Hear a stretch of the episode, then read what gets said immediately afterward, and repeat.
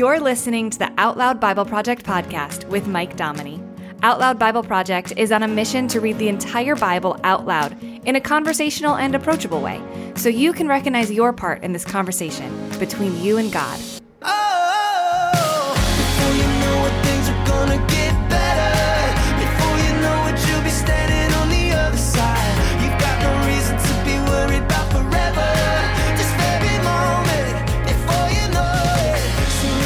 Hey, welcome back to the Out Loud Bible Project podcast. Mike here. We're just reading through the Bible like it is something that really happened because I believe it is. It's just real people in real situations with real problems, but they're all just playing a very real part in this story that God is unfolding throughout history, throughout our lifetime, and we get to be a part of this story. We're a part of this conversation. The Bible is a conversation between God and us for us to be able to learn more about Him and how we can plug into this grand plan that He's unfolding. So at the end of the last episode, here in the book of Acts, I, I brought attention to the fact that Paul and Barnabas didn't go about their mission from God alone. And even when they went their separate ways, they teamed up with other men to be able to encourage and strengthen each other. And I also stressed the importance of doing whatever it is you're doing to build God's kingdom. Maybe you're writing a book, maybe you're an artist, maybe you're a coach, whatever doing it in a community with other believers to encourage you. And so I wanted to take a minute to share with you the community that my wife and I have built to support people like you. It's called The Grove, and we meet remotely with small groups of up to six once a week. And these are just filled with people who are taking steps to do the mission God put on their hearts. And there are courses, there's coaching, there's a private community, and intention, intentional discipleship to strengthen you in the hard times so that you never have to go about it alone. And we've seen God do some amazing things in the lives of just the amazingly creative Christians that we get to work with. And I'd love to hear more about what God has put on your heart to do. So check out thegrovecreative.com to learn more. Schedule a clarity call. That's just a free, uh, short call with us personally to just clarify your mission and see if we can find some some next steps for you in that. Like if we're reading the book of Acts and we're not inspired to take literal action on the things that God has given us to do, then we're reading it wrong, right? So let's pick up our story again in the book of Acts. So Paul is on a missionary journey. He's not traveling with Barnabas anymore because Barnabas wanted to take along John Mark, but Paul had doubts that John Mark would be faithful to the mission. So Barnabas, who stuck his neck out there for Paul, remember when Paul was new to the game? He stayed true to his nickname, Son of Encouragement, and stuck his neck out there for John Mark. And so now Paul is traveling with Silas, and Barnabas is traveling with John Mark. And we're going to focus on Paul and Silas here in this chapter as, as they come up against the most reason driven, logic seeking, philosophically minded people, perhaps in all of history. So, can their faith in a God we can't see stand up to the test of reason? Well, let's find out in Acts chapter 17 through 18. Now, when they had passed through Amphipolis and Apollonia, they came to Thessalonica, where there was a Jewish synagogue. Paul, as was his custom, went into them and for three Sabbath days reasoned with them from the scriptures, explaining and demonstrating that the Christ had to suffer and rise again from the dead, and saying, This Jesus, whom I proclaim to you, is the Christ. Some of them were persuaded and joined Paul and Silas of the devout Greeks, a, great multitude, and not a few of the chief women. But the unpersuaded Jews took along some wicked men from the marketplace, and gathering a crowd, set the city in an uproar. Assaulting the house of Jason, they sought to bring them out to the people. When they didn't find them, they dragged Jason and certain brothers before the rulers of the city, crying, "Uh, These who have turned our world upside down have come here also, whom Jason has received. These all act contrary to the decrees of Caesar, saying that there is another king, Jesus. The multitudes and the rulers of the city were troubled when they heard these things. When they had taken security from Jason and the rest, they let them go. The brothers immediately sent Paul and Silas away by night to Berea. When they arrived, they went into the Jewish synagogue. Now these were more noble than those in Thessalonica, in that they received the word with all readiness of mind, examining the scriptures daily to see whether these things were so. Many of them therefore believed, also of the prominent Greek women, and not a few men. But when the Jews of Thessalonica had knowledge that the word of God was proclaimed by Paul at Berea also, they came there likewise, agitating the multitudes. Then the brothers immediately sent Paul to go as far as to the sea, and Silas and Timothy still stayed there. But those who escorted Paul brought him as far as Athens. Receiving a commandment to Silas and Timothy that they should come to him very quickly, they departed. Now, while Paul waited for them at Athens, his spirit was provoked within him as he saw the city full of idols. So he reasoned in the synagogue with the Jews and the devout persons, and in the marketplace every day with those who met him. Some of the Epicurean and Stoic philosophers also were conversing with him. Some said, hmm, What does this babbler want to say?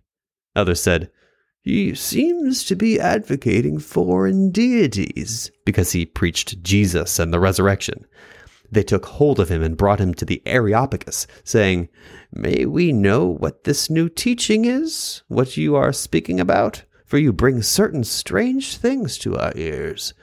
We want to know, therefore, what these things mean.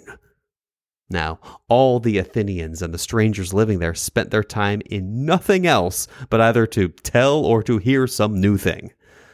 Paul stood in the middle of the Areopagus and said, you men of Athens, I perceive that you're very religious in all things. For I passed along and observed the objects of your worship, and I also found an altar with this inscription to an unknown God. What therefore you worship in ignorance, I announce to you. The God who made the world and all things in it, he being Lord of heaven and earth, doesn't dwell in temples made with hands. He isn't served by men's hands as though he needed anything. Seeing he himself gives to all life and breath and all things, he made from one blood every nation of men to dwell on all the surface of the earth, having determined appointed seasons and the boundaries of their dwellings, that they should seek the Lord if perhaps they might reach out for him and find him, though he is not far from each one of us. For in him we live, move, and have our being. As some of your own poets have said, for we also are his offspring. Being then the offspring of God, we ought not to think that the divine nature is like gold or silver or stone engraved by art and design of man. The times of ignorance, therefore, God overlooked but now he commands that all people everywhere should repent, because he has appointed a day in which he will judge the world in righteousness by the man whom he has ordained, of which he has given assurance to all men in that he has raised him from the dead.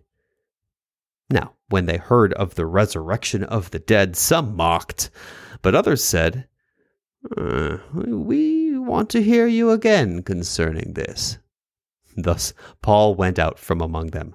But certain men joined with him and believed, among whom was also Dionysius the Areopagite, and a woman named Damaris, and others with them. After these things, Paul departed from Athens and came to Corinth. He found a certain Jew named Aquila, a man of Pontus by race, who had re- recently come from Italy with his wife Priscilla because Claudius had commanded all the Jews to depart from Rome he came to them, and because he practiced the same trade, he lived with them and worked, for by trade they were tent makers. He reasoned in the synagogue every Sabbath and persuaded Jews and Greeks. But when Silas and Timothy came down from Macedonia, Paul was compelled by the Spirit, testifying to the Jews that Jesus was the Christ. When they opposed him and blasphemed, he shook out his clothing and said to them, Your blood be on your own heads. I'm clean. From now on, I'll go to the Gentiles. He departed there and went out into the house of a certain man named Justus, one who worshipped God, whose house was next door to the synagogue.